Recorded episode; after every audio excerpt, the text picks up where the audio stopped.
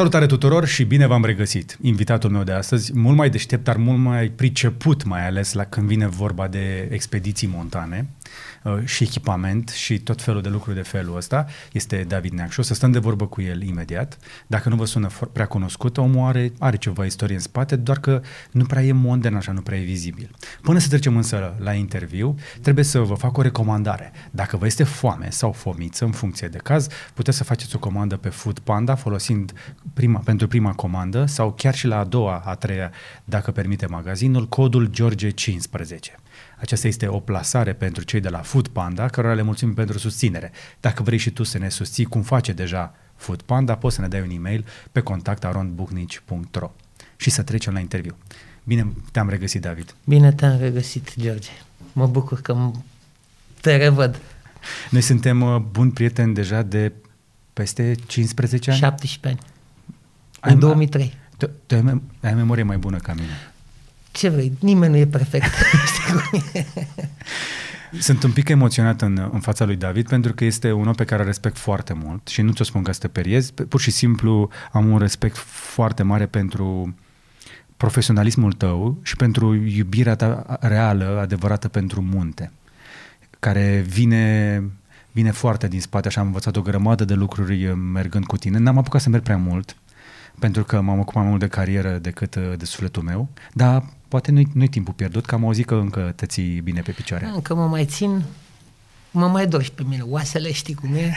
Genunchii mi-am refăcut după după 4-6 de ani de alpinism, mi-am refăcut genunchii cu niște chestii naturale. E, ăștia mă lăsaseră genunchii, dar e ok. După 46 de ani de alpinism da, ai refăcut da, genunchii. Da. Ajungem și acolo. David uh, este o inspirație pentru, pentru mine, dar și pentru cei care îl cunosc, uh, pentru că este primul român, dar te las pe tine să o spui. Am fost uh, liderul primei expediții românești în Everest în 2003. Am organizat-o, am condus-o și am participat activ 100% la prima expediție românească, care a fost frontiera vieții mele. Anul zero, i-am zis eu. Când am, m-am întors de acolo, am gândit altfel despre viață. Aveai nevoie de expediția asta? Să fiu sincer, acum uh, s-a mai răcit uh, totul despre Everest și Așa în mintea este. mea. Dar uh, atunci, dacă mă întrebai la un an, doi ani de zile, ți-ai fi răspuns că a fost cea mai mare prostie a vieții mele, pentru că nu din toată lumea, orice alpinist dorește să ajungă la 8848 de metri, numai că numai că nu cu atâtea sacrificii.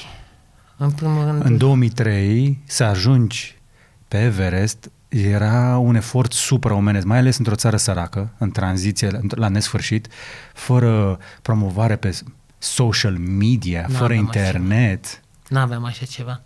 Aveam niște telefoane cu butoane Nokia și pentru noi s-a făcut un, uh, cei de la Conex, că au fost unii dintre cei care ne-au sprijinit, au făcut pentru trei luni de zile cât am stat în Everest uh, un contract cu telefonia prin satelit, cu Turaia și am putut vorbi și noi aproape zilnic cu familia, cu prietenii, cu presa, cu cei care erau interesați de eventualul succes românesc și a fost un succes românesc.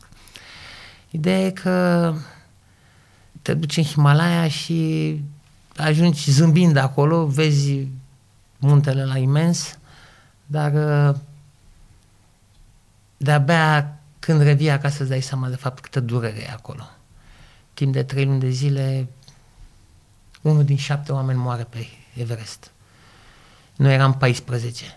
Tot timpul aveam sabia despre capului și mă gândeam care nu ne mai întoarcem acasă. Ne-am întors cu tot ce ăsta a fost cel mai mare succes al nostru. Că ne-am întors în viață, nu vârful.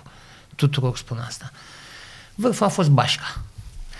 Durerea mare a fost când am ajuns acasă, ne gândeam că, băi, totuși niște români au pus piciorul pe Everest și n-au mâncat lebe de acolo. da. Dar pe prima pagina ziarului era divorțul lui Mutu. Nu te cred. Ba, să mă crezam și acum ziarele. Dar ce pagină ai prins? Ai... Noi eram pe pagina 5 și pe pagina 1 era divorțul lui Mutu.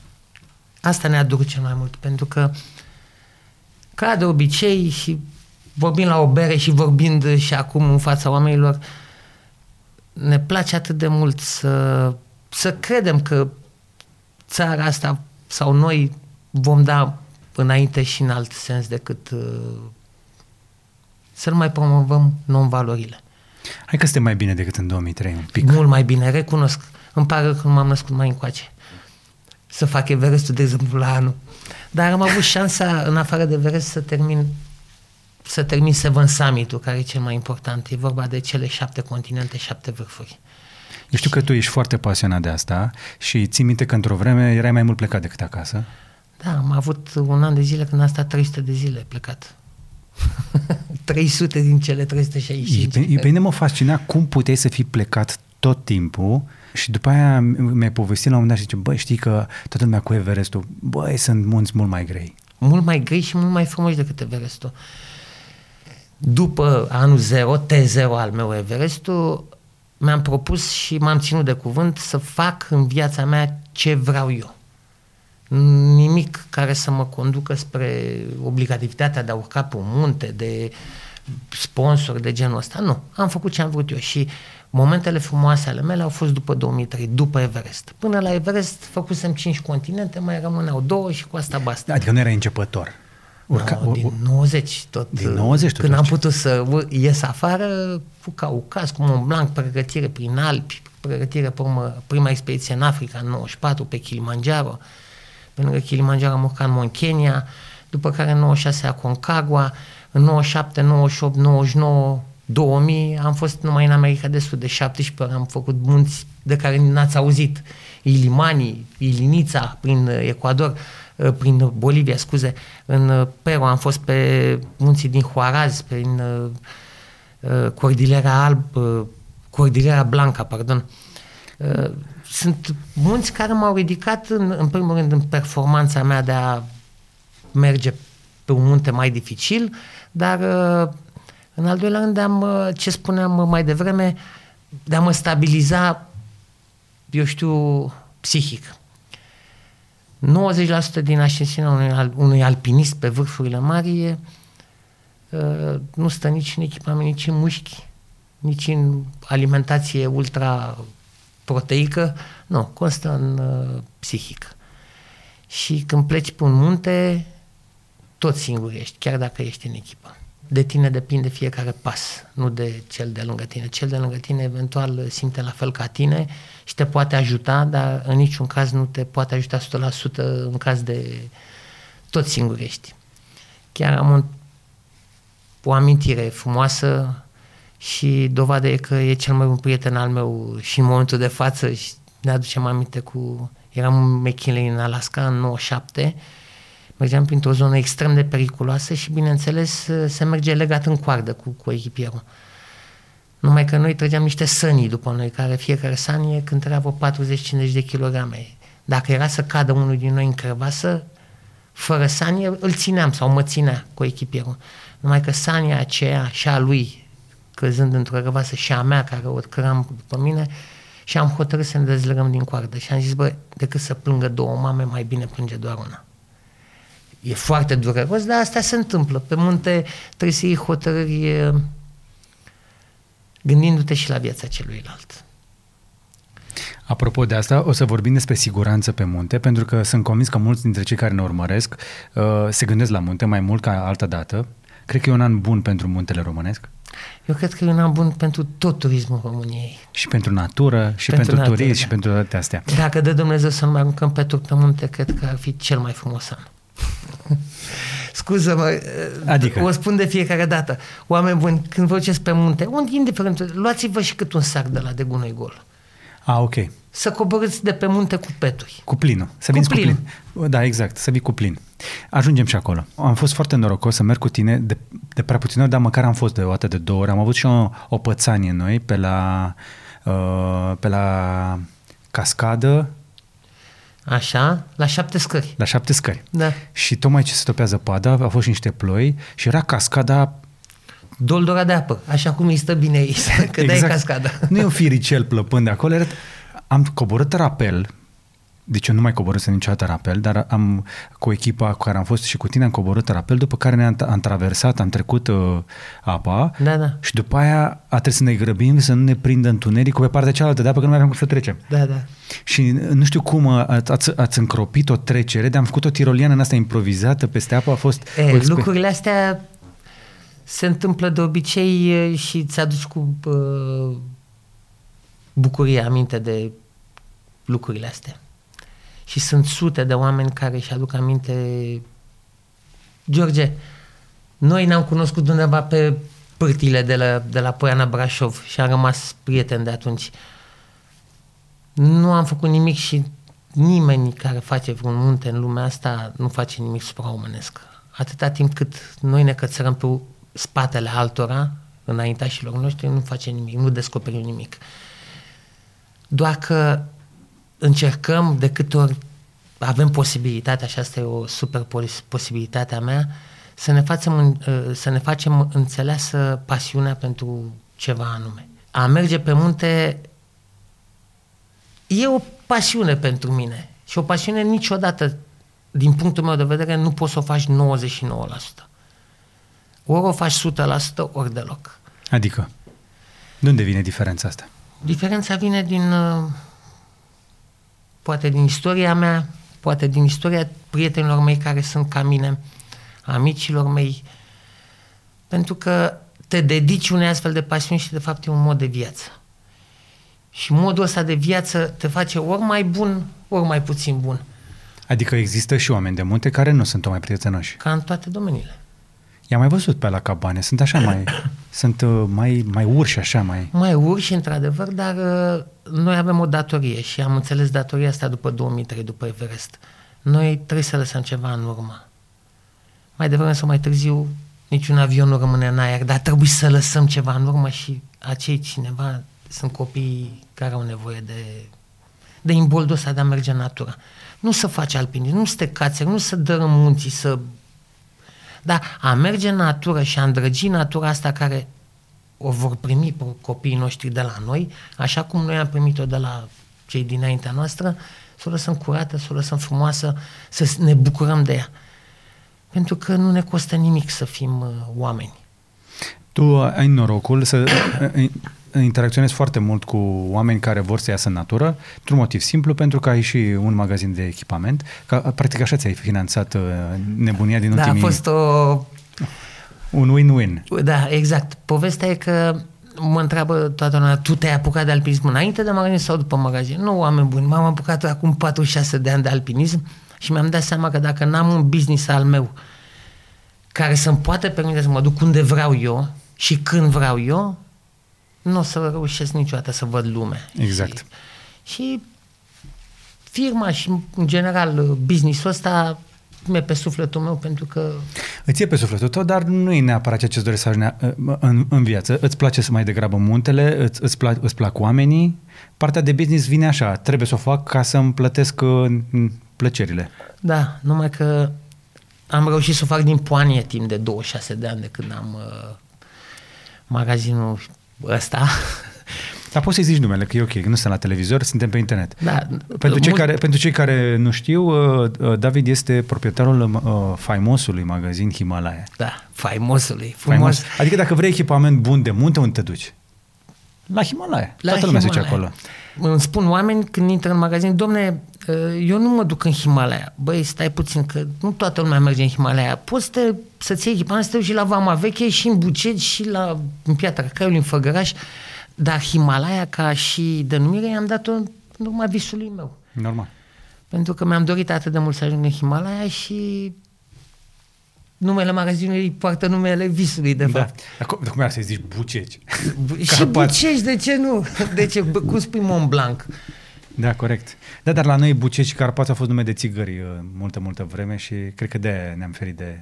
Mm, Știi că e pe, și moldoveanu? Ce mai e? Că e nume de moldoveanu? Nu. Ideea e... Omul. Uite, Om- spre exemplu, sunt bocancii uh, lui Radu Jitaru de la Escarp. Știu. Omul, foarte bun. Am Știu, urcat știu, cu- știu. Și să știi, îl îl cunosc foarte bine pe Radu și povestea lui Escarp e, chiar și numele Escar, probabil că ți-a zis Radu, el e Sinăian. Da, Sinaia Carp. Da, și a vrut să spună neapărat numele pârtiei în, în firma lui. Sunt nume care sunt de dinaintea țigărilor. Și Bucegi, și Moldoveanu, și Negoiu, și, eu știu, și Bucșoiu, dar puțină lume știe istoria fiecărui vârf, fiecărui acelui masiv numit Bucegi și multă lume vine. Domnule, pentru mine Bucegiu nu mai are niciun secret. Frate, ai, ai. 33 vieți și spun eu că îți dau un cap cu secretele de pe din Bucegi. Cele care tu zici că le știi că am făcut toți bucegii. Nu, n-ai făcut niciodată toți bucegii. Ai mers în bucegi, ai făcut o potecă și cu asta basta, dar sunt zeci de mii de cărări și zeci de mii de zile diferite față de ce a fost ieri, al alteri. Așa este. Și totul în funcție de, și de starea ta sufletească și de cum bate vântul și cum e zăpadă, nu-i zăpadă, cu cine ești. În fine, de fapt, noi suntem cei care îi călcăm. Niciodată muntele nu te trădează. Noi suntem cei care facem diferența între a fi sau a nu fi pe, în siguranță pe munte. Hai să vorbim despre asta. Vrei? Ok. Te-aș descoase și eu cred că poți să scoate la tine un, uh, mai multe volume de memorii. Poate n-ar fi rău să te apuci. Trebuie să-mi scot cutiuțele de chibrituri și să mă ajut din exact. cap. Eu așa le văd. Memoria mea e numai cu cutiuțe și dacă ar fi să scriu dacă m-aș apuca să scriu, și m-am apucat de fapt, dar uh, nu îndrăznesc să mai aduc aminte acum când am scris ultima dată, aș scrie trei cărți. Una despre Papua Noua Guinee, în Carstens Piramid, în 2000... Uh, Băi, mi-aduc aminte că mi-ai povestit de Papua. Așa. Când m-au luat ostatec, canibalii. Altă carte ar fi despre Antarctica, despre muntele Vinson. Deci o carte numai pentru fiecare expediție în sine și o altă carte, un alt volum, despre celelalte expediții.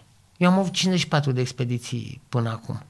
Deci două le scădem, că ar fi două cărți, și 52 de expediții într-o singură carte. Atât m-au fascinat cele două expediții, Papua Noua Guinee și Antarctica cu muntele Vinson, încât uh, n-ar, n-aș ajunge să scriu doar un capitol.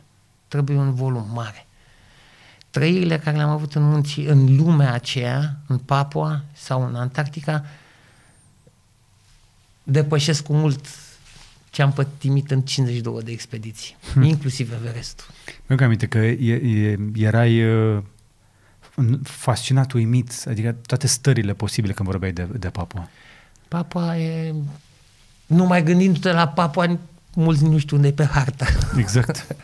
Ei bine, acolo e un munte, poate cel mai frumos munte care l-am făcut vreodată, Carstens Pyramid, face parte din Seven Summit, este cel mai înalt din Oceania, din uh, continentul Oceania și de aceea e mai necunoscut muntele la uh, pentru alpiniștii mari uh, au de ales două vârfuri din Oceania. Carstens Piramid, care e mult mai înalt decât uh, cel de-al doilea din Australia, vorba de dealul Coșciușco, de lângă Melbourne. Ideea e că și aleg uh, Coșciușco din Australia pentru că e foarte periculos aici, de aceea nu, e, nu știe lumea de el. Dar face parte din Seven Summit. Ce să vă spun? Siguranța pe munte. Siguranța pe munte vine din, uh, din experiență, în primul rând, din echipament, în al doilea rând, și poate cel mai important, unul dintre cele mai importante lucruri, cu cine mergi. Hai să luăm de la început mulți dintre cei care se uită la noi sunt siguri că dacă au ajuns până acum pe munte, marea majoritate, s-au dus, dacă nu în șlapi, în, în pantofi sport. Uh, în niște haine mai de stradă sau poate că un training și e ok. Prima dată când te duci, descoperi că iarna nu-i ca vara și muntele nu-i ca în parc. Așa După ce te lovești de chestiile astea, îți dai seama, bă, sunt o grămadă de chestii pe care nu le știu. Și hai să începem cu început. Hai să facem un mini tutorial așa rapid. Dacă vrei să te duci pe munte, de unde începi și ce faci? În primul rând trebuie să știi unde te duci. Trebuie să cunoști cât de cât zona, măcar pe, să citești despre zona aia unde Sunt mergi. total începător. Uite, sau în București sau într-un oraș mare, vreau să mă duc pe munte, eu cu familia, să ies din casă, m-am săturat, mai suport patru okay. pereți. Pur și simplu mă duc, caut oamenii care se pricep să mă sfătuiască. Și acei oameni îi găsești ori pe net și tu trebuie să faci uh, diferența între un panglicar și un profesionist, tu ca și doritor de a merge pe munte, dar uh, niciodată pe munte nu, nu mergi în Adidas. Adidasul e o, o denumire atât de generală, Adidas poate să fie și Nike. Nu Adidas. Poate să fie Pantoful și Puma. sport. Se spune pantoful sport. Ok. Cu Și talpă eu- moale sau... uh, Și nu, bocancul de munte are, chiar și semigheata, acel Adidas, între ghilimele, are talpa semirigidă, nu torsionează. Cu cât un bocanc sau o încălțare de munte e mai rigidă, cu atât e mai sigură pe munte, fraților. I-am observat însă o chestie că dincolo de talpa mai tare, care mă ajută foarte mult, uh, și putem să vorbim acolo dacă, din ce să fie Da, talpa da, da. aia, am observat că chiar dacă e vară, e mai bine să fie gheată, nu semi-gheată. Așa este, pentru cine e mai puțin antrenat, e recomandat să-și ia direct uh, bocanc mai înalt.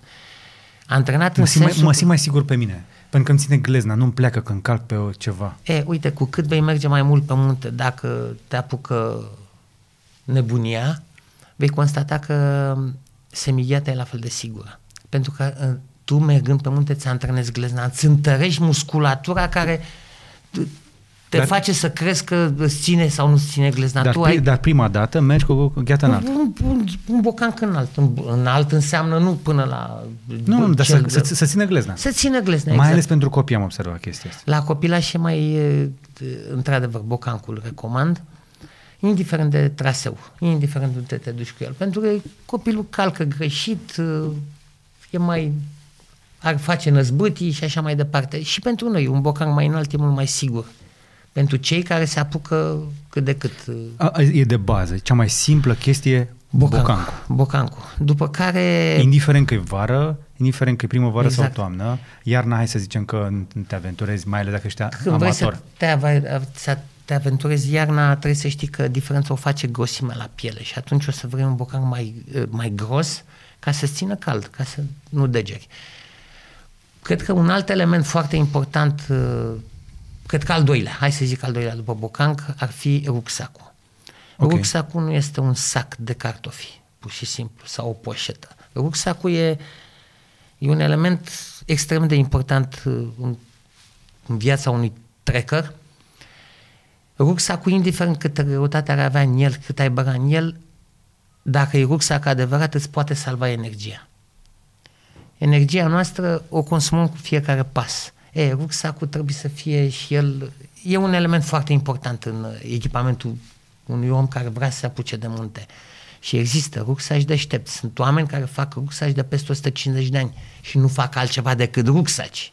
Hai nu să- și ochelari. Hai să, hai să spunem câteva mărci de rucsaci pe care tu Una le dintre cele mai, de fapt, cea mai veche firmă de rucsaci din lume este Deuter. E o firmă germană și că ăștia cam știu ce fac. Și sunt cam standard pentru cei care merg în Himalaya, din câte știu. Sunt câteva modele la, la Deuter care sunt decăpătări pentru celelalte firme, multe din lume, care își doresc să ajungă la standardele Deuter. Dacă n-ați auzit de Deuter, se scrie Deuter. Deuter, da. Au un magazin foarte frumos în Berlin, am cărat pentru un prieten, uh, pentru Sergiu Matei, că Da, a da. fost și el uh, în Himalaya și mi-a zis, mi modelul ăla, nu știu, voia unul de 80 de litri. O Da, chestie da, de da, gen- da. Air contactul, îți spun eu, e un, air contactul e singurul rucsac care se face la 75 plus 15, deci până la 90 de litri. Iar Sergiu s-a echipat la mine înainte de a pleca în Cioiu, în 2004, dacă, sau 2005 a fost în Cioiu, Așa. cu Găvan. Când a pățit el necazul ăla cu N-a în pățit, Tibet. e, n-a pățit el necazul, el a asistat la necazul A ăla. asistat la decaz dintr-un cort toaletă, știu exact povestea, că m-am prietenit pe urmă cu Sergiu și mi-a povestit. Dar și de- pe, și pe Sergiu trebuie să-l aducă într-o zi, pentru că și el are niște povești Da, foarte da, tare. Sergiu știu unde e. Da, e la Cluj. Sergiu Da. George. Nu, Sergiu e în Belize. De trei ani de zile s-a mutat în Belize. serios. Da. Mi-a trimis o poză cu o căsuță făcută din lut și paie. Nu, căsuțele alea a, a reușit să le dea și să plece din țară și e în Belize. Când înainte de a pleca cu o săptămână din, în Belize, a venit la mine. Nu știam. Crede-mă. Ia Dar uzi, mă. Sergiu merită, e o figură care dacă... Dar e o poveste omul ăla. Exact. Am făcut împreună niște reportaje, niște nenorociri. Vremea frumoasă, vre, vremurile frumoase, nu? Da, Nebunile uite, vezi, frumoase. Da, asta, asta e încă o dovadă că poate că muncesc prea mult și îmi dau prea puțin timp. Uh, Faptul că Sergiu în Belize de trei ani și eu nu știu, mă face să-mi fie rușine. Hai, hai mai bine să ne întoarcem la, la mers și pe vine munte. unul din, Da, exact. de la Unirea și spune, uite că e în Belize, Sergiu. ok. Te- te- O să iau urma. Și am vorbit cu el zilele trecute pe, pe Messenger, mi-a trimis o poză cu casa aia de lut. Dar nu știam că mi-a, mi- din Belize, nu l-am întrebat unde e. Să revenim. Ok. Deci, deci, am, deci spus, rucsacul. am, scris de, am spus de două elemente foarte importante, A, bocancul Uite, fii atent, și... eu te provoc la o chestie. Eu, eu cred că n-ar strica chiar să facem o serie de clipuri în care să le arătăm oamenilor care e diferența între un rucsac accesibil și unul uh, tehnic. Și că poți să te duci și cu un accesoriu mai accesibil, uh, un rucsac mai accesibil. Te poți duce numai că dacă faci o socoteală, un rucsac accesibil din punct de vedere al banilor. Ok, un rucsac accesibil, Tot ne vrea pe munte și vrea să fie ieftin. Ok, de 30 am, de am, litri. Am zis bocanci, deja le-ai stricat niște 100 de lei pe, pentru o familie. da, numai că un bocanc uh, adevărat te poate ține 6-7 ani. Tu dacă ai de gând să mergi de 20 de ori pe an, înmulțește cu 6-7 ani și pe urmă împarte la 600 de lei și o să vezi că te costă mai puțin decât un espresso.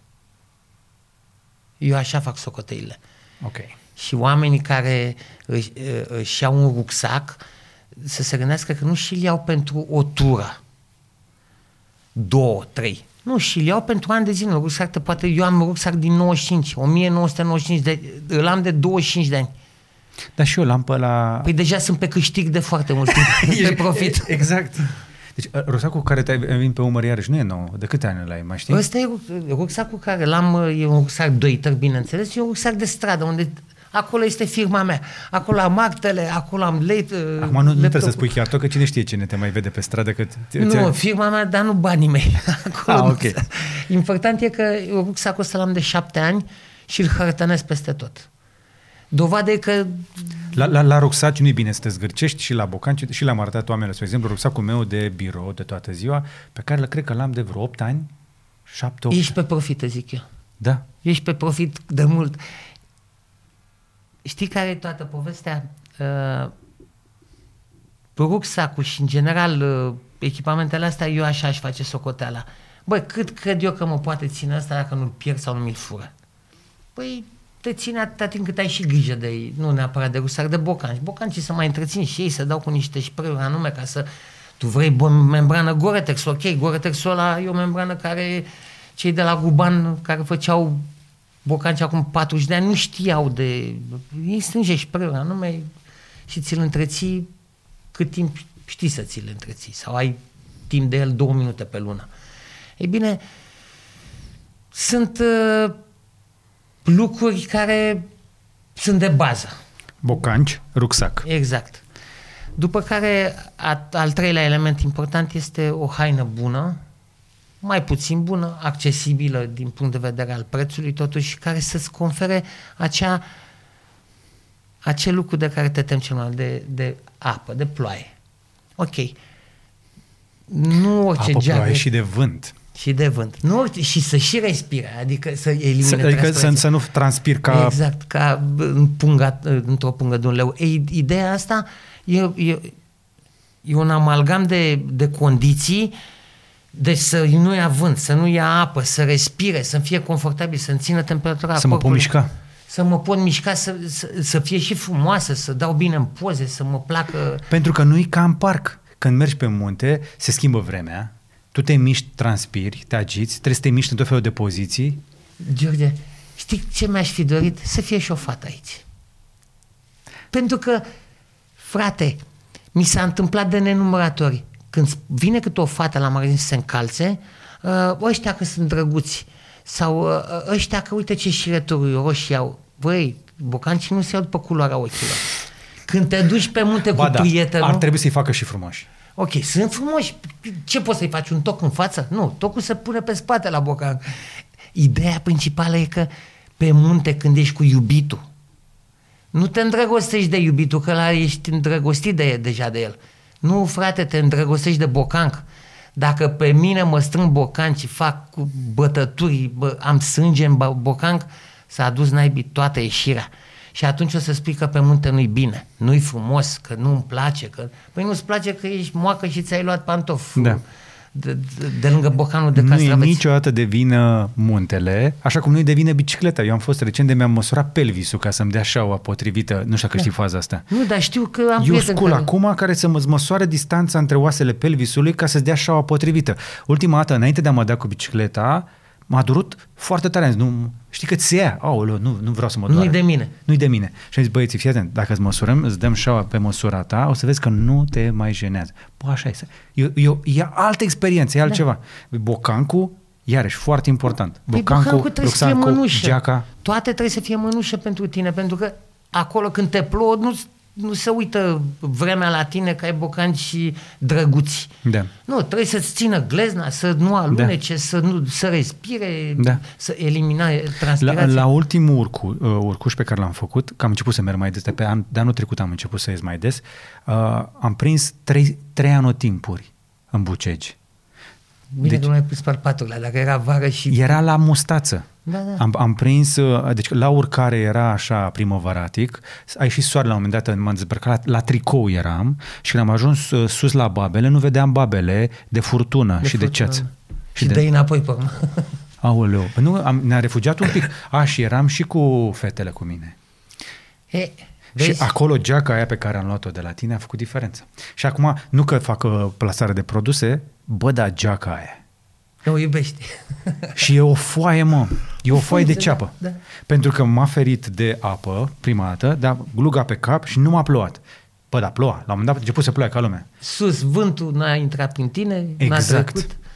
E o, și e o combinație între apă și vânt, că dacă bate vântul suficient de tare, te ia oricum frigul. Că se face convecția aia, se ia Da, da, căldura de pe se ia păturica de pe tine. Nu mi-a fost frică. Chestia asta m-a salvat de frică. Pentru că altfel ba, te uzi, bate vântul ăla de îngheți, poți să faci hipotermie Între și... babele și telecabina. Exact. Știu. și câți au făcut acolo. Păi deci de la, de, la cab, de la cabană la telecabină nu se vedea una de cealaltă. Deci era, era atât de ceață și bătea un vânt atât de rău, era și cabana închisă. A fost horror. Și pe urmă să ajungi și la Sphinx ca să... Ce? ca să- N-am, n-am văzut Sfinxul. N-ai ajuns până acolo, da? N-am văzut Sfinxul și n-am văzut babele. Atâta doar ne-am adăpostit până s-a liniștit un pic vremea și după aia am coborât uh, spre peștera. Da. Deci am spus de trei elemente. Poate jachetă. Noi ne gândim întotdeauna la partea superioară a corpului. Domne, îmi trebuie o jachetă că mă duc pe munte să nu mă plouă. Ok, jachetă, dar partea inferioară, pa, picioarele, ce faci cu ele? Păi da, dar trebuie și de alea? Da, domne, trebuie. Când te plouă, te plouă, nu numai... Niște blugi nu merg? Nu merg, domne, pentru că blugul, dacă s-a udat și dacă bate vântul, spun eu că stai ca în niște scânduri și îngheți de jar mănânci. Ideea e că blugul e foarte bun pentru aici, dar la munte nu. În niciun caz blugi. și mi s-a întâmplat să scot oameni eh, mai puțin vii de pe munte în anii mei blugi. de alpinism, tocmai îmbrăcați ca la... Cred că au povești salvamontiștii cu blugi și cu pantofi sport. Și mai au și câte o scurtătură. Eram uh, de la Piatra Arsă, mergeam uh, spre Babele și noi eram echipați, bătea deja vântul, începuse o lapoviță din asta și coborau uh, un deal din ăla care era deja ud de noroi, așa, așa, aproape pe fund, coborau în uh, traininguri și în pantofi sport. George, mi s-a Mi-e întâmplat milă de ei. odată, mi s-a întâmplat odată, eram cu o gașcă foarte mișto, niște prieteni de-ai mei și coboram de la Caraiman în jos, în Bușteni. Vestitul jepii mici. Da. Era cel mai scurt drum și am zis, băi, uite, era duminica, era frumoasă vremea, într-adevăr, sus uh, era ceață, dar cu cât coboram să facem mai frumos. Și am zis, băi, hai să facem uh, un experiment. Notăm câți oameni au bocanci în picioare adevărați de munte.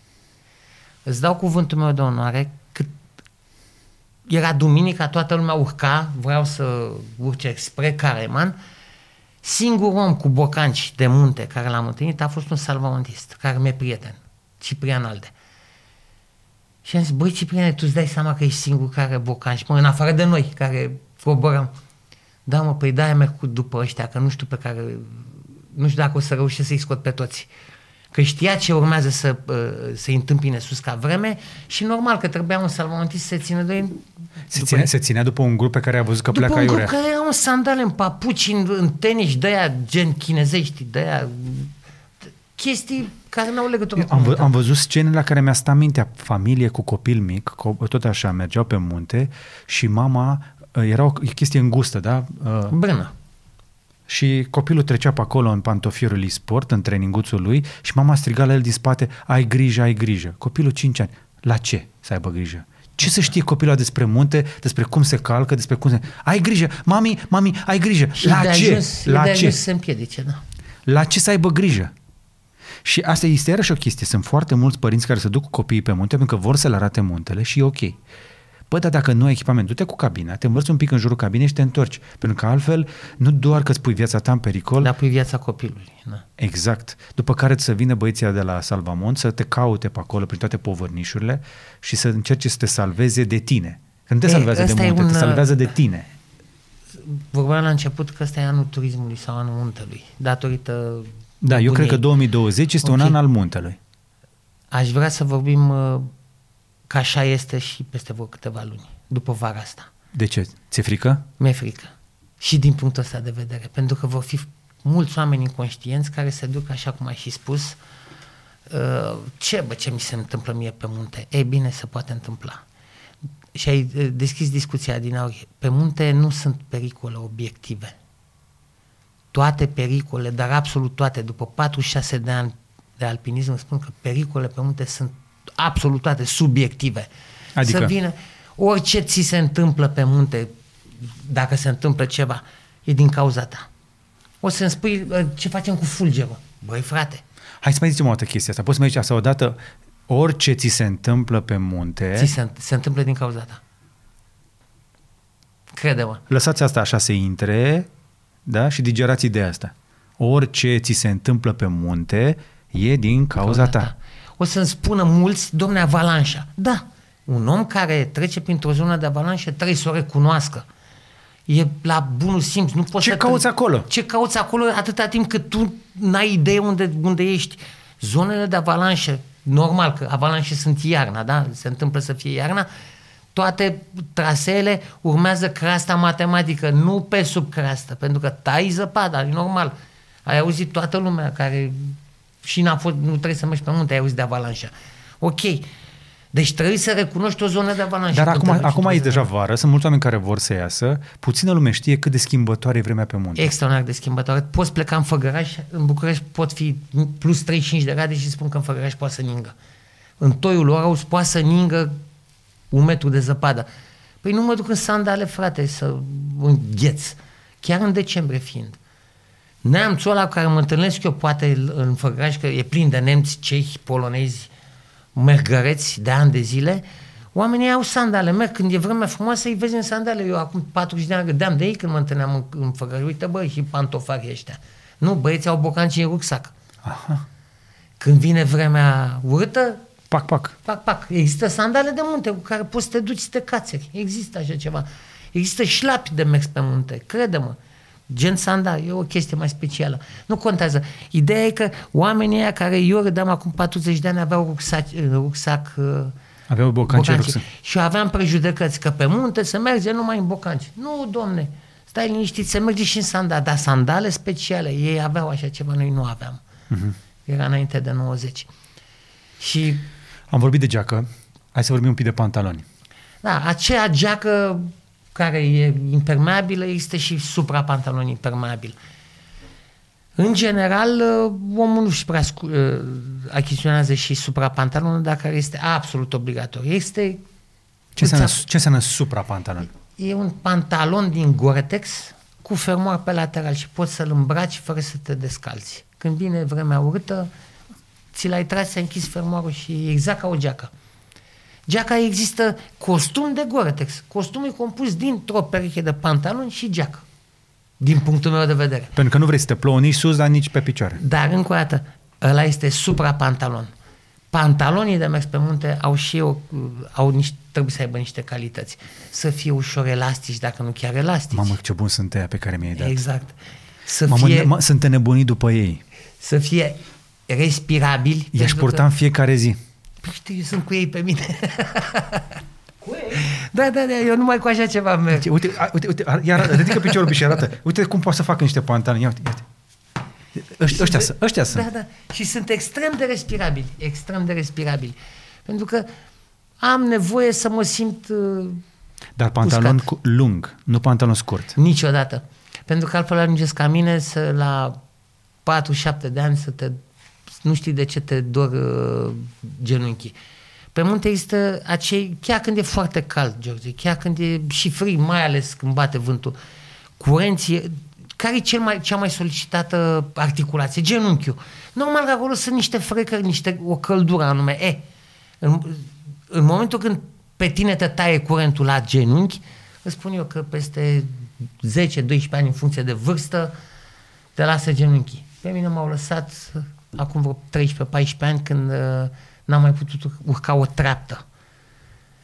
Și asta pentru că în viața mea Ai mers la pantalon scurt. am mers la pantalon trei sferturi, că la scurs foarte rar mergeam. Trei sferturi, dar genunchiul aproape liber, pentru că așa credeam eu că e, e cald și că trebuie să merg cât mai deja vu, nu.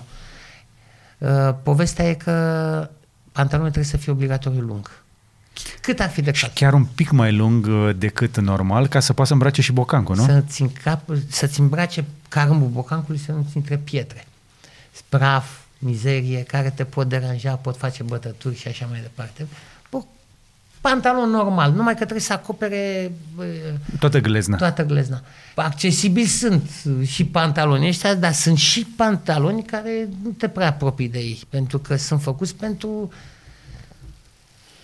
câteva mii de metri în plus față de ce avem noi în România. În momentul când vrei să te duci de la Mont Blanc în sus, 5-6 mii de metri, Se schimbă, se schimbă regulile. regulile. Din punctul de vedere, noi avem noroc. Dacă vrei să faci niște munți în România, nu trebuie echipament prea sofisticat, nu? Nu. noi Dacă avem faci munți mici. într-o... Vă... Da, numai că în 1985 niște alpiniști de pe vremea aceea în România au invitat niște ne- nepalezi, niște șerpași în România. Nepalezii îți urcă până la 5600 de metri în uh, niște sandale Uh-huh. făcute din uh, cauciuc de la roata de tractorului. Îți spun eu că am fost și am văzut. De multe ori nepalezii merg, uh, mergeau înainte, acum au și bocanci, mergeau în picioarele goale. Și au venit în ianuarie și s-au dus în Făgăraș. Nu. Munții noștri sunt mici, dar sunt grei. Sunt dificili. Deci dacă te prinde un viscol în Făgăraș, s-ar putea să ai surpriza să semene cu un viscol la 7000 de metri. Eu n-am degerat nici în Antarctica, nici în Everest, nici în Papua Noua Guinee, nici în uh, Aconcagua, am degerat în Făgăraș. Picioarele mele sunt degerate în anii 91 din Făgăraș. Atunci mi-au degerat picioarele. Și ai învățat, ai învățat să respecti Carpații. Păi sunt cei mai frumoși munți din lume. Serios? Am, vă- am văzut multe continente, toate continente și mulți munți în lume. Chiar sunt Carpații cei mai frumoși? George, în 96 m-am întors în februarie Nici din... naționalism din ăsta așa de, de ocazie. Băi, George, sunt, frate, dar sunt pentru că îmi iubesc țara. Da, to- toți ne iubim țara, dar hai să fim, hai să fim sinceri, tu chiar ai văzut lumea, tu ai văzut munți de pe toate continentele. George, sunt două lucruri care nu au uh, legătură cu nimic din lumea asta care le-am văzut. Munții noștri și delta. Ok. Crede-mă pe cuvânt. Și am văzut mulți munți în lume și foarte multe delte din lume.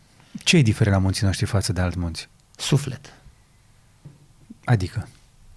Păi mergi pe munte și vezi sufletul muntelui. Eu recunosc sufletul muntelui, cum îi spui tu, și aici vreau să mă înveți mai, mai bine, dacă nu mă uit unde trebuie. Senzația când mergi pe o potecă și din toată se deschide și faci Wow. Wow. Pe, în viața de zi cu zi în oraș, în, mu- mai ales în munca mea, ajung să zic destul de rar wow. Bă, da, pe munte, am, am, într-o zi am stat și am numărat la un moment dat, după ce am zis primii 4-5, am început să-i număr. Am ajuns la vreo 7-8. Bă, sunt, totuși sunt un adult, adică mă apropii de 40. Da. Mergi pe munte, ești ca un copil într-o zi să zici de 7-8 ori wow, n-am zis atâta, cred că în ultimul an. Dacă te duci pe munte fără prejudecăți, ai să constați că ajungi la baza simțurilor tale în munții noștri. E cel mai frumos lucru care ți se poate întâmpla în tura aia. Dar du-te fără, trebuie să ajung acolo neapărat, trebuie să fac aia, trebuie... Lasă deoparte toate nebunile astea, trebuie. Și du-te doar să simți, să pui mâna pe un jneapăn înspre piatră arsă, să te uiți la pietrele alea care sunt mai vechi decât noi toți la un loc, să înțelegi că muntele muntele ăla a fost înainte, mult creat înainte de a îl călca noi în picioare. Să și, și o să și fie după ce terminăm noi fie. pe aici. Nu suntem buricul Universului. Muntele ăla chiar îți dă... Du-te în bucegi, du-te în bucegi oriunde și bate cu piciorul în el, în pământul ăla. Și o să vezi că se aude ca o... Și o să zici... Ca o tobă. Ca o tobă. Și o să zici, Doamne, ăsta e gol pe dinăuntru. Nu, e, e ca o ființă. Înțelege-l ca pe o ființă. Nu sunt nebun să mă cadă lumea, să, dacă tu mă cunoști, înseamnă că mai chemat aici, înseamnă că știi că nu sunt nebuni. Oameni buni, muntele chiar are suflet. Respectă-l ca pe o ființă, pentru că e avem cei mai frumos, crede-mă. Am crezut la un moment dat, până mai acum 10-12 uh, ani, că dolomiții ar fi cei mai... Sunt frumos, nemaipomenit, fantastici. Du-te în, la Draițimen în, în, în Dolomiți, trecime de la Varedo. E o nebunie în ceața aceea, în soare, vezi niște stânci, niște... Băi, n-au suf, n-au căldura aia care o au aici, munții noștri. Nu au de exemplu, mi s-a întâmplat în, do- în 96, în 1996 și ăla a fost momentul când am spus să avem cei mai frumoși munți din lume. Venisem din Aconcagua, din Argentina, urcasem pentru prima dată un român a urcat pe vârful Aconcagua și ăla am fost eu și încă doi băieți, în fine. Am fost a, a, a fost o vreme când umblai după recordurile astea. Nu, nu, mi s-a, am avut marea șansă să mă apuc imediat după Revoluție. Dar tu ești și primul care a făcut Seven Summit, nu? Din câte știu. E o bătălie cumva, dar uh, nu contează dacă singur sau uh, al doilea sau contează că nu mi-am impus treaba asta. Eu am vrut să jur. Făcusem șase vârfuri și al șaptelea n-am vrut să mă duc. Vorba de Vinson, Antarctica. Mi-a fost atât de frică să mă duc în Antarctica, mi-era frică pentru că mi-era frică de frig. Și un an de zile am stat și m-am gândit, băi, ar fi cam ultimul, hai mă, naibii, am mai făcut frig la viața mea. Hai să mă duc în Antarctica și am reușit. Într-adevăr, am făcut frigul naibii, am avut minus 51 de grade. Dar n-ai degerat, ca în făgăraș. Păi nu, aveam picioarele degerate, mâinile le-am degerate, în schimb mi-a degerat nasul și buzele. deci, aproape sunt uh, degerat uh, total. Hai să ne întoarcem în România. Și ziceai... E bine, că... m-am întors uh, în, uh, la sfârșitul, la jumatea lui martie din uh, Aconcagua și prima tură care am făcut-o mă în Piatra Craiului. Mm. Iubirea vieții mele. Și am reușit să ajung undeva după amiază în Zărnești și am, m-a, m-a prins noaptea. Știu drumul ăla cu ochii închiși. Se clar că Piatra Craiului e, e, e, e a doua mea casă. Așa. Și mergeam noaptea, nisese, era începutul lui martie, atât de frumos era afară, ningea și toți brazii aia, când intri în golul de mijloc, toți braji, așa se numește, o poiană, golul de mijloc se numește, toată poiana aia albă de zăpadă, de nea curată și brazii aia cu zăpadă pe ei și treceam pe lângă brazi și cădea zăpada pe mine. George m-am pus pe o buturugă, știu și locul și de câte ori mă duc pe acolo le povestesc celor care sunt. Băi, fraților, aici am plâns de fericire. Fusesem într-o expediție o lună jumate în Argentina, pe Aconcagua, și nu fusem decât stâncă, frig, vânt, uscăciune, rău de altitudine, lipsă de apă, apă potabilă. Ne făceam apă din gheață. Și multă duritate. Și am ajuns aici și parcă m-am văluit un suflet curat, frumos. Atunci m-am îndrăgostit de, de mai mult de munții mei și nu sunt naționalist sau nu sunt de la... S-ar putea să aibă și o legătură cu faptul că... Cea George, mai... primul lucru care îl bag în rusa când plec undeva mm. este steagul României. Și când plec spre vârf, singurul lucru care nu lipsește niciodată este steagul României. Și când am plecat în Everest, am zis că am avut și noi un moto. Puțină lume și mai aduce aminte de Everestul românilor, dar de moto nostru sigur nu. Un pas mai sus, un pas înainte. E o filozofie care am învățat-o sau am cunoscut-o la niște nemți. În școlile din Germania și acum nu există școală, grădiniță să nu aibă un panou de cățărat. Copiii noștri au nevoie să învețe să se să urce. Să urci pe o, niște trepte, pe niște prize E o treabă de copil, e o treabă nemaipomenită, dar te ajută mult în viață, să urci în viață. Și filozofia asta au avut-o nemții. Și de aceea motorul nostru spune un pas mai sus, un pas înainte. Nu neapărat spre vârful Everest de 8848 de metri, un pas mai sus spre noi. Avem nevoie de altceva, George, și simțim asta și tu și Toți avem nevoie de altceva, căutăm ceva. Toți căutăm ceva. Toți suntem uh, uh, supărați de câte ceva din uh, ce ni se întâmplă, din vremurile care le trăim, de tranziție. M-am săturat de tranziție, frate. Eu am, am 60 de ani și sunt generația de sacrificiu de când m-am născut. De când m-am născut. Hai să terminăm cu tranziția. Hai să, hai să zicem gata. S-a, s-a, tranziția s-a terminat. De aici înainte, măcațăr, un pas în față, un pas înainte, nu? Un pas mai sus, un pas înainte. Un, un pas mai sus, un pas înainte. Nu sună da. rău. La o bere l-am inventat, să știi. în general, lucrurile bune se întâmplă la o bere. La o bere, da.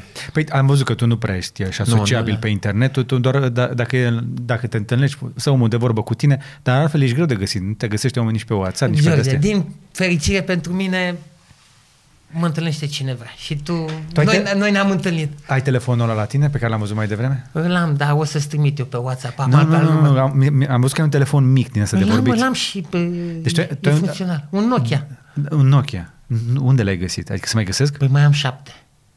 Din astea mici așa? Da, da. Și le, le-am, la, le-am la, într-un sertar și când mi se duce, că se va duce și ăsta, schimb memoria, știi cum e. Pentru că e telefonul care nu mă lasă când mă lasă nenorocirea asta de iartă-mă, știu. Ok. Sunt pe strada ta. Dar du-te tu pe munte cu... Eu merg, eu merg cu smartphone și mi-a și baterie externă. Păi da, dar sunt două lucruri care cântăresc pe munte. Aha. Păi ce mă fac? Cu ăla mă duc patru zile, n-am probleme pe munte și mă lasă și fără semnal. Când n-am semnal îl închid. Uite, am mai învățat ceva, deci să mă duc cu E vorba de greutate, George, fiecare gram da, da, uite, da, da, uite, ceasurile astea cu, cu hartă pe ele, am, am mai nou ceasuri. Da, și în cât timp se consumă bateria? Într-o zi. Păi și ce am făcut dacă mă apucă, mă rătăcesc două zile? Păi da, mă duc o zi. Da, dar eu mă duc și două luni de zile. E foarte bun. Okay. E nemaipomenit. Am avut și eu și l-am făcut cadou. Am văzut că... Uh, Ăsta tu... e ceasul care a fost pe Everest, George. Și nu l-am cred. De, George, l-am de 18 ani. Deci este ceasul care de două ori l-am trimis în Finlanda Eu m-am șocat când uh, l-am întrebat unde, și unde, unde îmi zici să mă duc weekendul ăsta. Uite, ia harta asta. Și mi-a dat o, o hartă pe hârtie. Da. Pentru că aia o lași moștenire copilului. Ce îi lași? Îi lași harta de pe net? Traseele de pe comut. Crede-mă. Ia, poți să-l văd? Mă, mă uitam la el mai devreme. E un nu se mai produce de vreo 15 ani, dar e ceasul care... Tot sunt, uite. Cam același design. Da, Bine, da. altă generație. Deci eu am nevoie la un ceas de câteva elemente. Să știu câte ora, să știu dacă scade presiunea atmosferică ca să o dau de vale, că când scade presiunea înseamnă că se strică vremea, să știu eventual unde e nordul. Atât. Harta, harta e bună, într-adevăr, dar harta pe hârtie. E, nu-i bine mie, pentru mie, emisiunea mie, ta, da? Nu, nu, nu, mi-e ciudă că atunci când mi-ai zis să vin cu tine în Papua, nu am venit. George, am un prieten care de două ori a vrut să meargă cu mine în Uganda. Eu am fost de nouă ori în Uganda, pe vârful Ruvenzorii. Iubesc țara aia. Și iubesc mai ales oamenii de acolo. Mi-am făcut prieteni în Uganda și la anul în ianuarie plec iarăși la ei. Iar pleci? Cu un grup de șase oameni. Nu plec mai mult de șase oameni. E bine... Auzi, data, data, data viitoare mai faci și mie loc?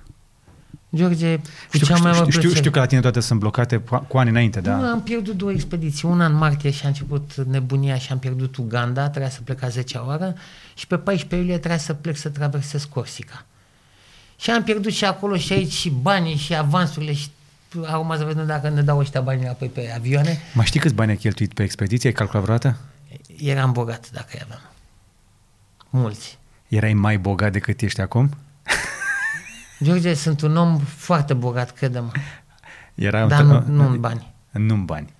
Dacă vezi, intri da, da, în magazin, tot, să știi Expedițiile că nu sunt ieftine. Adică știu că vremurile când te pregăteai de Everest a, a fost nevoie de 345.000 de dolari în cheltuit. Pe vremea era extrem de scump. Nu că ar fi foarte ieftin acum. 345 de mii și când am ajuns în Everest ne-am întâlnit cu alte expediții, cum ar fi expediția elvețiană. Ei au cheltuit pentru 10 oameni un milion de dolari și n-au ajuns pe vârf. Expediția noastră din 2003 a fost cea mai ieftină expediție din 2003 cu al doilea număr de oameni pe vârf după China. China au pus 9 oameni pe vârf, noi am fost 14 și au fost 150 de oameni. Nu știu câți bani au cheltuit chinezii. Bine, noi ne aflăm pe teritoriul, eram pe, în Tibet, dar noi am pus 4 oameni pe vârf din 14. Asta este și cu banii ăștia. Elvețianul, șeful, liderul expediției a venit la mine la cor și a zis, prietene, nu știu cum dracu ai făcut. Și am, am zis, noi dacă aveam și brânză adevărată, urcam cu spatele, prietene elvețian. Niște caș de oaie. Ce vorbești? Niște brânză. Asta ne-a, pus, ne-a spus și președintele României la vremea aceea când ne-a chemat la Cotroceni. Ce va lipsi, bă, băieți, acolo? Brânză. Brânză, domne. Restul am avut de toate. Aveam, în fiecare săptămână ne, vedea cât, ne venea din țară cât un butoi cu alimente, ceea ce doream fiecare. Am avut doi băieți care, unul nu mânca fineti, celălalt mânca fineti. Dar celălalt mânca, de fapt, Nutella. Nu le plăceau, lua la finete, a trebuit să le aduc ce voiau. Nu cred asta. Pentru că era singurul confort care ni-l permiteam, George. Am înțeles.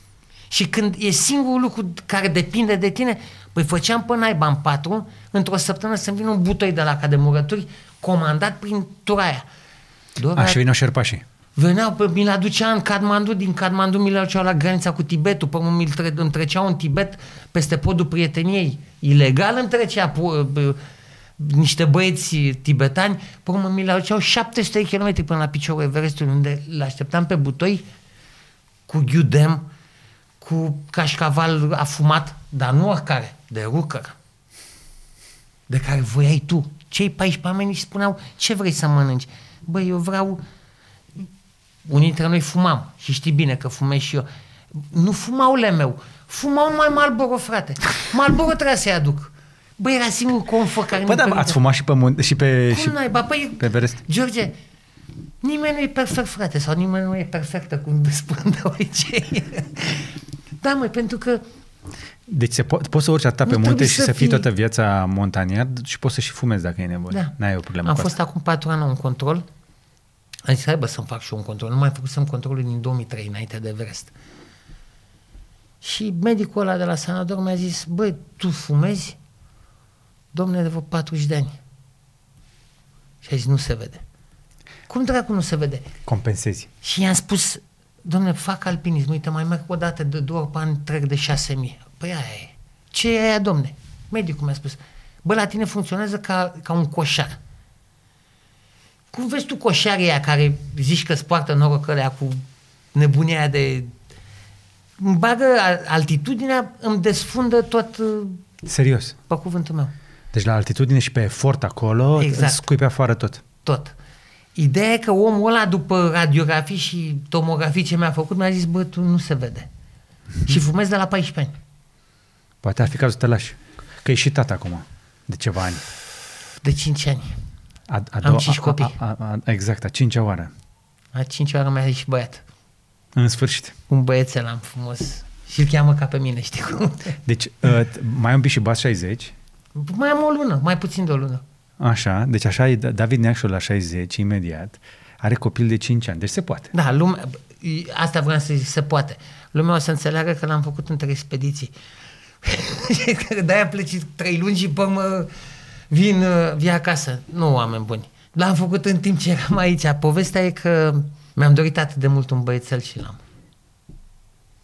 Și e, cum ar spune, cum ar spune noi pe munte, seamănă foarte mult cu copacul din care e ieșit. Uh-huh. Nu are astâmpăr.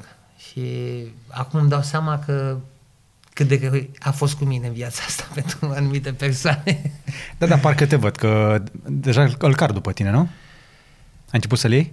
George, în perioada asta n-am ieșit nicăieri cu el, mi-a fost frică, sincer. M-am ferit cât am putut, tocmai ca să... Păi și acum am trebuie să te grijă. ferești că iarăși e vârf de pandemie. Acum când tragem noi, uh, George, nu-mi doresc altceva decât să...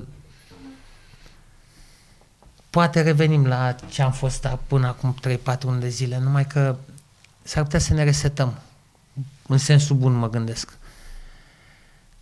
Eu tot timpul am zis, bă, tot rău spre bine. Să ne revenim înseamnă să ne revenim în primul rând în noi. Noi să fim... Uh... a, cred, cred că asta am observat. Că până la urmă, cel mai greu ne este să ne dăm seama că trebuie să petrecem timp cu noi. Și cu ai noștri. Dar în primul rând cu noi.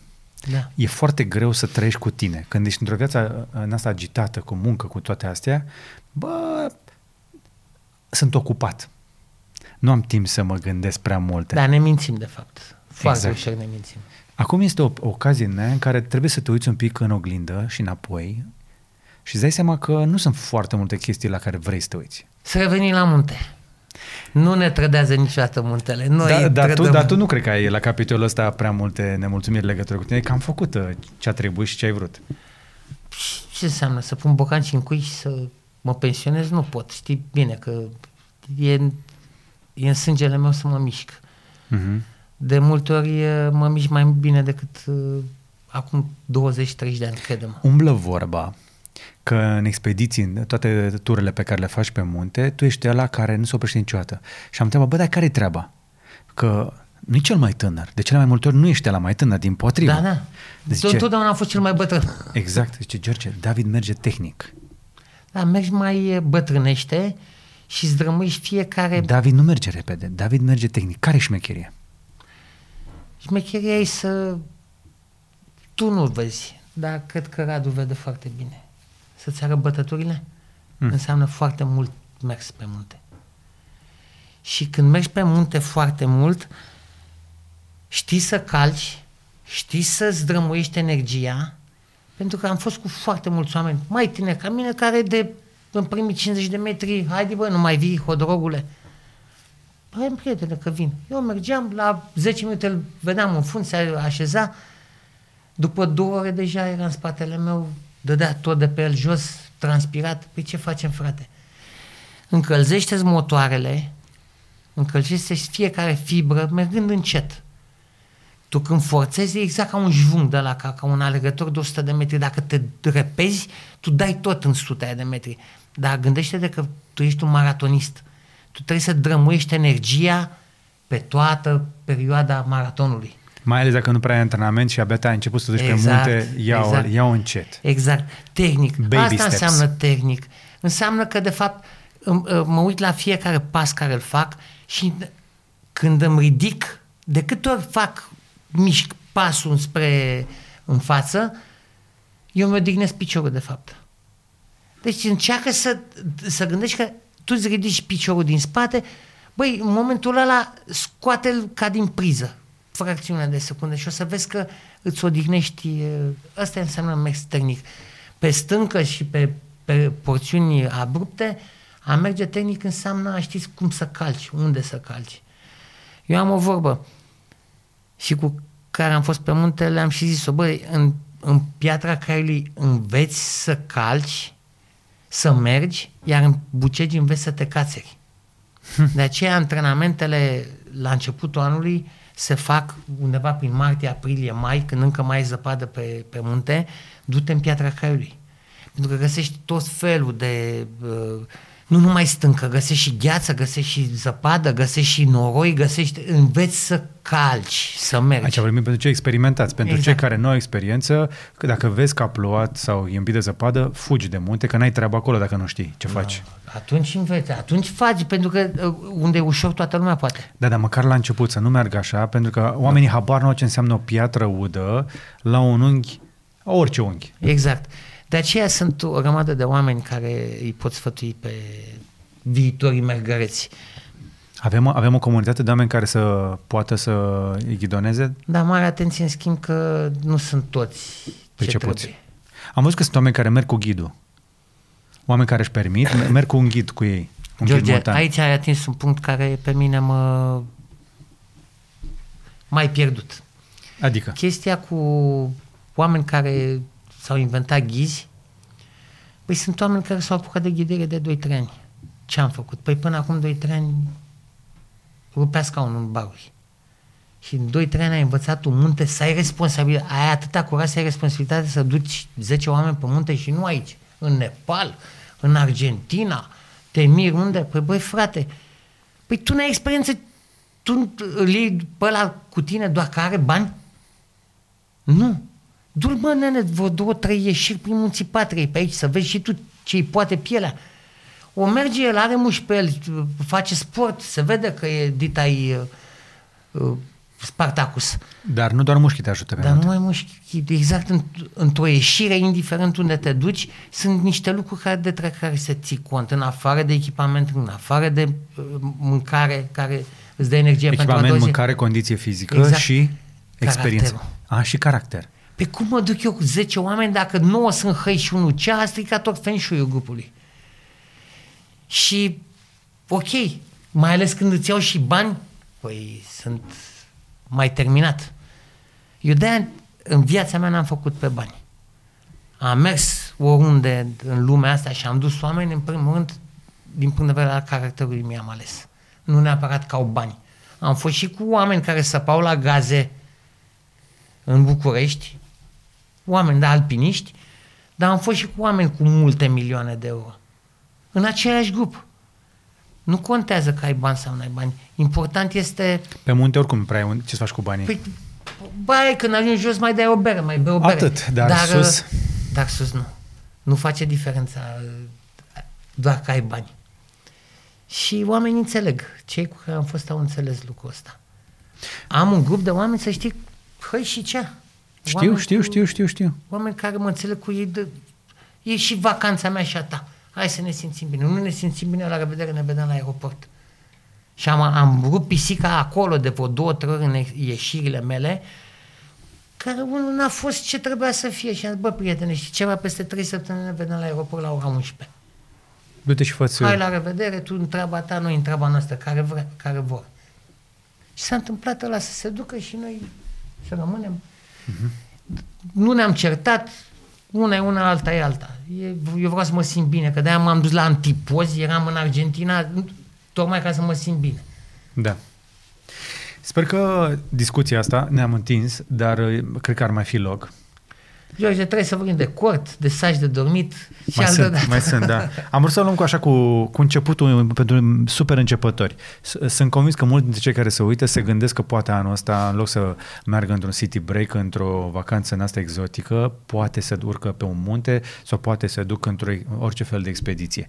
Și uh, poate că din discuția de aici am și aflat câte ceva despre uh, David Neacșu, dacă nu ți este cunoscut acum, iată un nume și o față pe care să le ții minte.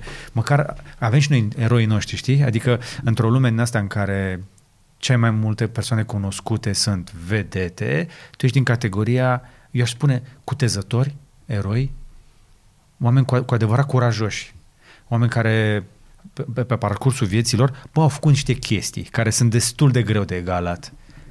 Adică, Da, sunt lucruri care poți să le faci oricând.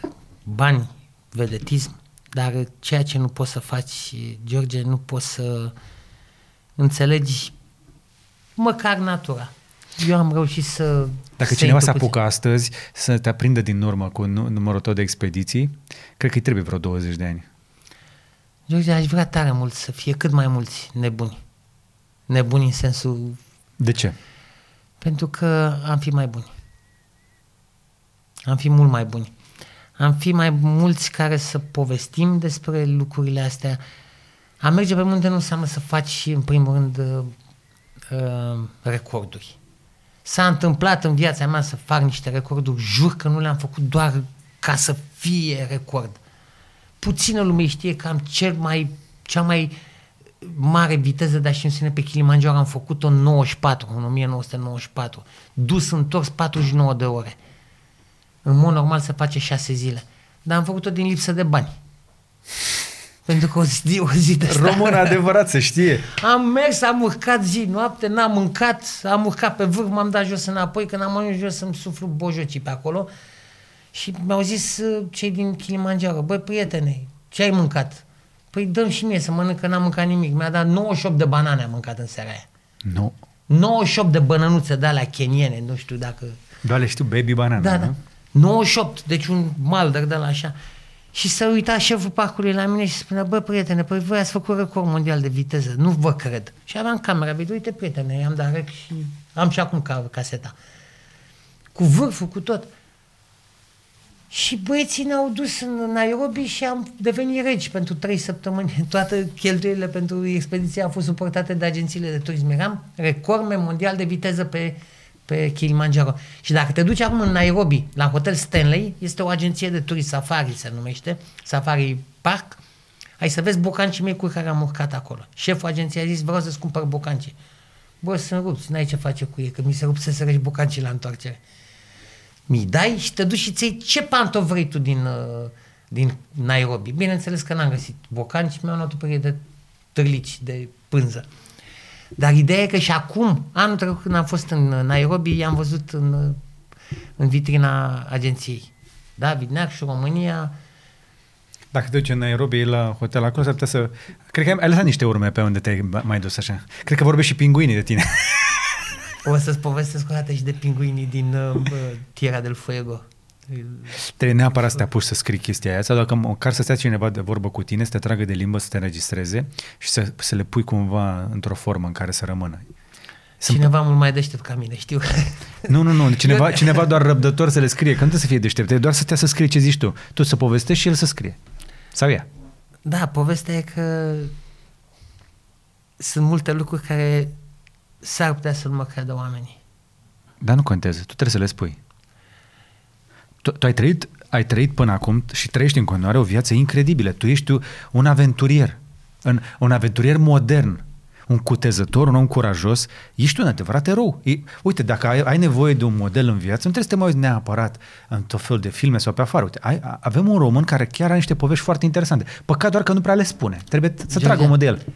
Cred că una dintre misiunile tale care va trebui să o faci live, e să umplem uh, bulevardul de la Casa Poporului până la Piața Albărilor cu oameni de valoare. Mm. Știi câți eroi și câți oameni de valoare sunt în țara asta? Mm. Cred că dacă eu personal aș, aș umple bulevardul ăsta numai cu oameni de valoare. Oameni de valoare. Și știi bine că sunt. Și sunt da. eroi... Ar trebui să-i vedem mai des. Trebuie să facem cumva să-i vedem mai des. Eu sunt uh, onorat că uh, ți-ai făcut timp între niște expediții acum că ești mai mult pe lângă casă. Da. Din fericire, da. Și că băiatul tău îl vede mai mult pe tati. E cel mai frumos lucru care mi se întâmplă în ultimii cinci ani. exact.